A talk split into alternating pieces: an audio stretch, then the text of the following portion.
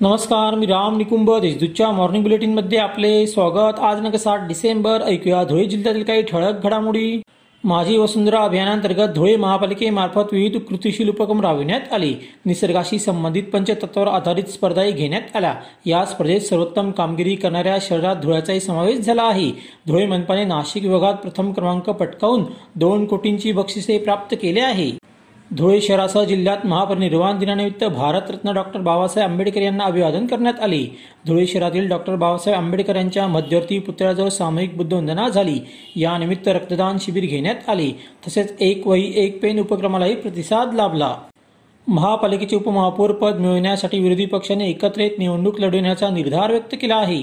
याबाबत विरोधी पक्षनेत्या कल्पना महाले यांच्या दालनात बैठक घेण्यात आली. या बैठकीत उपमहापौर पदासाठी नावाला पसंती देण्यात आली नसली तरी विरोधी पक्षाकडून मुस्लिम चेहरा देण्यावर चर्चा झाली आहे. माझी वसुंधरा अभियान व स्वच्छ सर्वेक्षण दोन हजार बावीस अंतर्गत दर महिन्याच्या मंगळवारी महापालिकेमार्फत नो व्हेकल डे पाहण्यात येणार आहे. त्याची सुरुवात आजपासून करण्यात आली. आज आयुक्तांसह प्रमुख अधिकारी सायकलवर मनपात दाखल झाली. सायकल फेरीतून प्रदूषण मुक्तीचा संदेश देण्यात आला. लव जिहाद या प्रकरणात निरपराध मुली व महिलांची फसगत होऊ नये यासाठी शिवसेनेने प्रबोधन मोहीम हाती घेतली आहे. विविध शाळा महाविद्यालयांमध्ये जाऊन त्यांनी याबाबतची पत्रके वाटप केली. विद्यार्थिनींनी आपल्या शंकांचे निरसन करून घेतले. संविधान दिन ते डॉक्टर बाबासाहेब आंबेडकर महापरिनिर्वाण दिन या कालावधीत आयोजित समतापर्वचा समारोप जिल्हा परिषदेत करण्यात आला.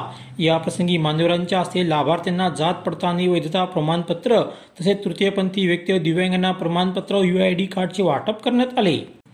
अशा त्याच्या ठळक घडामोडी सविस्तर बातम्यांसाठी वाचत राहा दैनिक देशदूत. व बातम्यांसाठी भेट that W W W dot Deshdoot dot संकेतस्थळाला. धन्यवाद.